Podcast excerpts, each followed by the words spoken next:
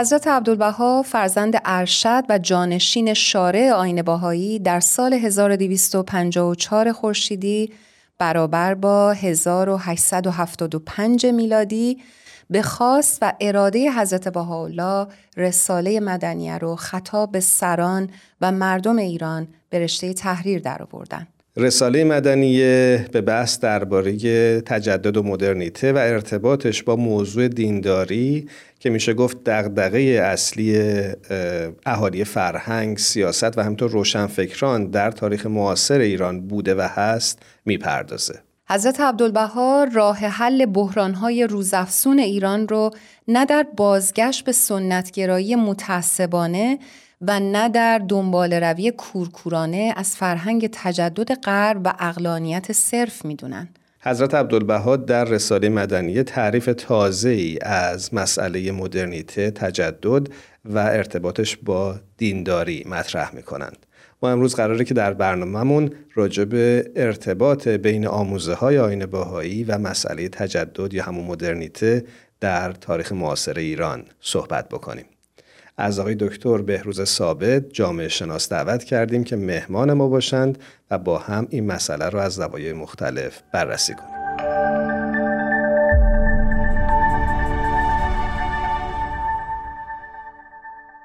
مخاطبین عزیزمون آقای دکتر بهروز ثابت رو روی خط داریم. خیلی ممنونیم ازشون که دعوتمون رو پذیرفتن. آقای دکتر ثابت به برنامه خودتون خوش اومدید. منم بهتون درود میگم و ممنونیم که دعوت ما رو قبول کردید. خیلی ممنون از لطف و محبت شما. بندم خیلی خوشحالم که در این برنامه این امکان رو پیدا کردم که شرکت کنم و با شنوندگان و بینندگان عزیز یک تعاملی در این مورد داشته باشیم. جناب دکتر ثابت همونطور که می‌دونید ما امروز در مورد تجدد و نقش آین باهایی در ایران امروز صحبت کردیم. دوست دارم بدونم که تجدد و عبور از فضای جامعه سنتی به هر حال یکی از دغدغه ایرانیا در یک قرن و اندی گذشته بوده. از دید شما آین باهایی که در سرزمین ایران در واقع ظهور کرده چه نقشی در تحول و تجدد در این کشور داشته؟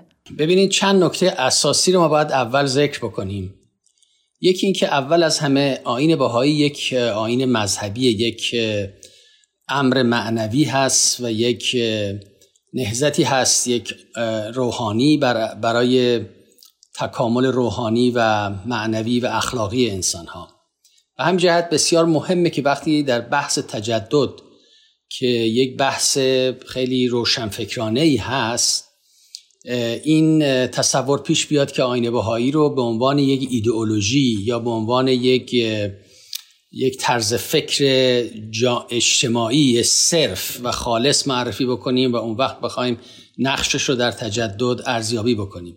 این البته اشکالی نداره. خیلی خیلی هم این روش مورد استفاده قرار گرفته. اما من ترجیح میدم که بر اهمیت این مطلب تاکید کنم که به آین بهایی به عنوان یک آین معنوی یک امر معنوی و یک دین روحانی باید نگاه کرد.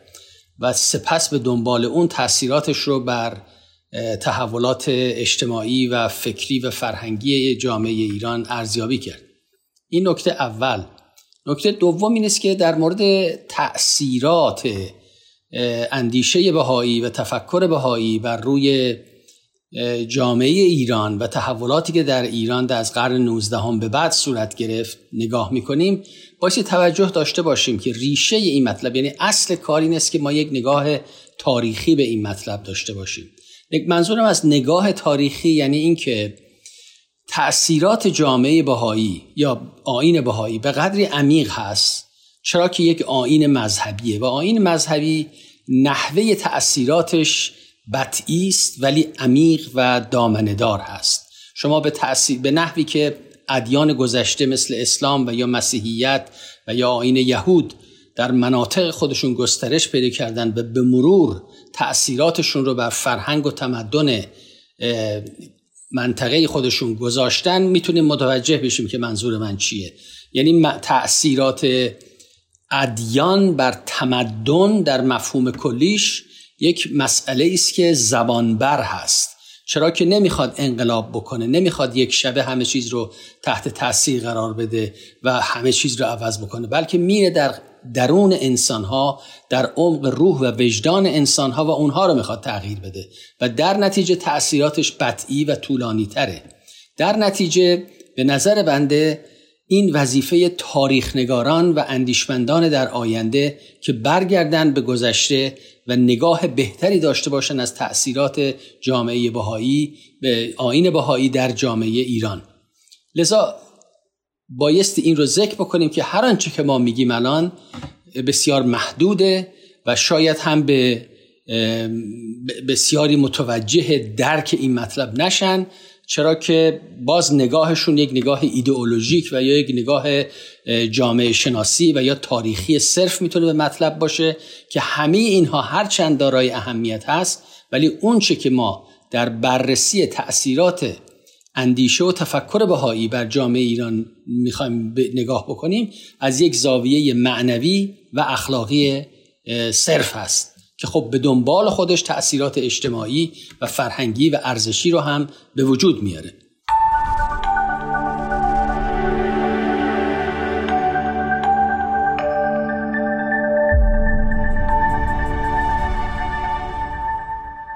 جناب دکتر ثابت شما اشاره کردید به نقش آین باهایی در تحول فرهنگی در ایران.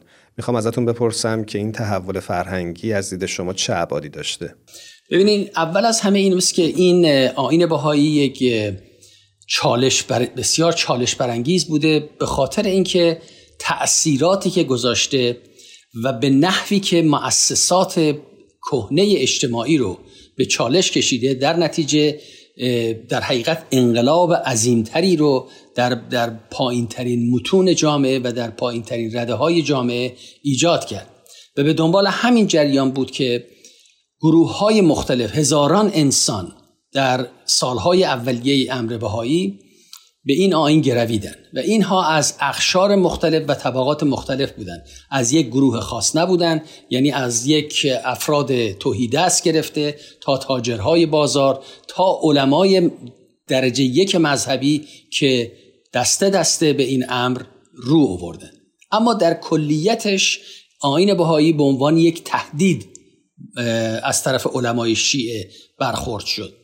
تهدیدی که شاید خیلی ها حتی به رسما همون رو اعلام کردن که بزرگترین تهدیدی بوده که اونها باش روبرو بودن و البته نگفتن تهدید تهدیدی که مقام و رتبه و یا جایگاه علما را در جامعه ایران به خطر بندازه بلکه به عنوان تهدید به اسلام این رو مطرح کردن.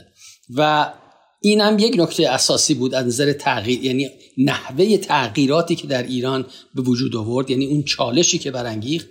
دوم اینکه فداکاری و شهامت و شجاعت اخلاقی و جانبازی هایی که جامعه بهایی از مرد و زن کوچک و بزرگ انجام دادن و در حقیقت اون اخلاقی رو که در این راه به وجود آمد اون اخلاق که ما می‌تونیم بگیم کاملا مخالف اون اخلاق تقیه و, و به اصطلاح دروغگویی و امثال اینها بود اونها را به چالش کشیدن و با کمال صداقت و درستی و بدون اینکه خودشون بخوان جان خودشون رو فدا بکنن بلکه صرفا به خاطر پاکی اندیشه و ایمان و راستی این این جانبازی ها و فداکاری ها رو پذیرفتن این تاثیر بسیار عمیقی در جامعه ایران گذاشت که همونطور که در اول صحبت گفتم به مرور ایام تاثیرات این اخلاق نوین و این معنویت نوین آثار خودش رو ظاهر خواهد کرد. نکته دیگری هم که بایستی ذکر بکنیم اندیشه بهایی تفکرات بهایی راجع به مقام انسان تحول انسان نقش جامعه و آینده نوع بشر و هدف حیات و تمام اینها هم مسائلی بود که در ادبیات بهایی چه ادبیات نوشتنی چه ادبیات شفاهی در جامعه ایران مطرح شد و کاملا حرف نوینی زد که البته با این وقت محدودی که ما داریم حتی نمی‌تونیم به اونها اشاره بکنیم.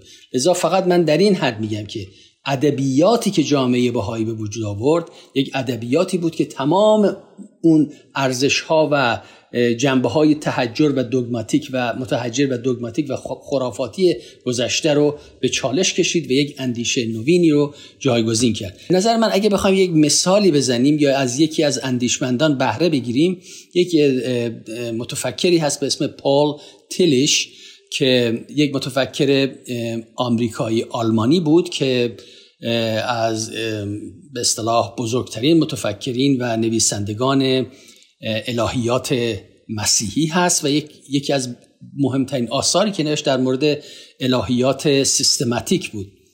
این ال... پولتلیش یک بحث خیلی جامعی داره در مورد تعامل فرهنگ و دین. و وقتی که من به آثار این فرد نگاه می‌کردم بلافاصله یاد تأثیرات و اون تعاملی که جامعه ایران با امر بهایی پیدا کرد و اون حالتی که در این تعامل و در این گفتمان به وجود آمد که فیلمسل از یک طرف اندیشه بهایی منتقد ارزش های گذشته شد ولی در عین حال اومد بر اساس همون پایه های ارزش های کهن جنبه های دوگماتیکی رو به کنار زد و یک روش های نوینی رو عرضه کرد. لذا این حالت انتقاد و تحول هر دو در تعامل جامعه بهایی و جامعه بهایی ایران و اندیشه بهایی صورت گرفت. نکته دوم اون همونطور که من قبلا هم اشاره کردم این حالت شهامت و شجاعت اخلاقی بود که افراد جامعه بهایی در عملکرد خودشون عرضه کردند.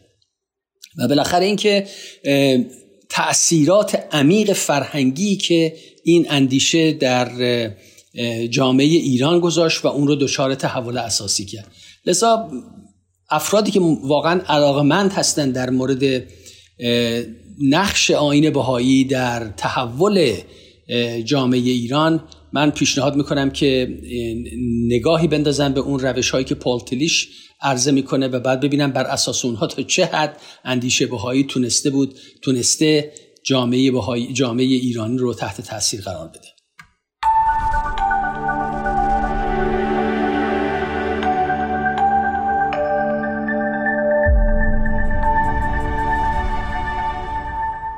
متشکریم ازتون آقای دکتر ثابت عزیز. همونطور که اشاره کردید مصادیق تجدد در ایران می‌تونیم بگیم خیلی زیاده ولی شاید یکی از اونا برابری جنسیتی باشه. به نظر شما آین باهایی که یکی از اصول اولیش اصل برابری بین زن و مرد هستش چه تأثیری بر این پروسه در ایران داشته؟ بله این تاثیر بسیار عمیقی بوده خوشبختانه در سالهای اخیر که روشنفکران و متفکرین ایرانی تا حدی متوجه این موضوع شدن و این در مباحث مختلف در گفتمانهای روشنفکری و نواندیشی دینی در ایران مورد بحث قرار گرفته بخصوص نقش شخصیت های برجسته مثل طاهر قررت العین که واقعا از بنیانگذاران آزادی زنها بود در ایران و بلکه در سطح جهان. خب این دقیقا همونطور که اشاره فرمودین یکی از اصول تعالیم بهایی برابری زن و مرد هست حضرت عبدالبها در بارها و بارها به این مطلب اشاره فرمودن که در گذشته خانم ها رو به خاطر تبعیضات و به خاطر شرایط اجتماعی و اقتصادی تحت فشار قرار میدن و اجازه رشد و تحول اونها رو امکان پذیر نمی ساخت ساختارهای کهن.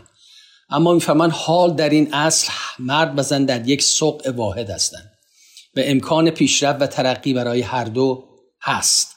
و بایستی هر دو رو در یک سوق واحد در نظر گرفت و امکانات رشد رو برای هر دو فراهم کرد. این یکی از اصول اساسی آین بهایی هست.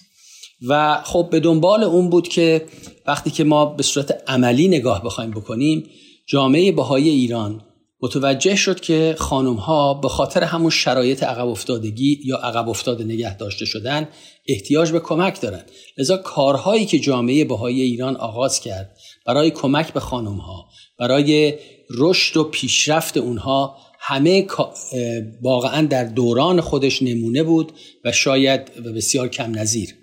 حتی به امر حضرت عبدالبها چند نفر از خانم های تحصیل کرده غربی دکترها متخصصین آموزش پرورش متخصصین بهداشت و رفاه خانم ها به ایران آمدن تا به خانم ها کمک بکنن که بر اون مشکلاتی که دامنگیر اینها شده بود برای قرنها بر اونها غلبه بکنن و خانم ها هم به سطوح بالای ترقی اجتماعی برسن. و وقتی که ما شما به, به نوع فعالیت هایی که خانم ها در جامعه باهایی داشتن نقشی که خانم ها داشتن شما به این عکس حتی صرفا یک نگاه کوتاه به عکس هایی که از دوران اولیه فعالیت های اجتماعی خانم های بهایی هست نگاه می‌کنیم می‌بینیم که تا چه حد اینها با کمال آزادی با کمال اطمینان و در منتهای بالاترین سطح اخلاق در روابط اجتماعی همراه با آقایان در فعالیت های اجتماعی همراه بودند و کوچکترین شاعبه ای از هیچ گونه تعصب و یا هیچ گونه نقض به اصطلاح افاف و مسائلی از این قبیل در جامعه بهایی حضور نداشت. ضمن اینکه کاملا مرد و زن در کنار هم در جلسات مشترک در فعالیت های مشترک فعال شدند و به صور مختلف در جامعه به کمک جامعه اومدن خانم ها در, در امر بهایی دارای مقام خاصی هستند و تربیت خانم ها تعلیم و تربیت خانم ها و دخترها به فرموده حضرت الله و حضرت عبدالبها اولویت داره بر تربیت آقایون و مردها. چرا که اینها کسانی هستند که نسل آینده رو مستقیما تربیت می‌کنن.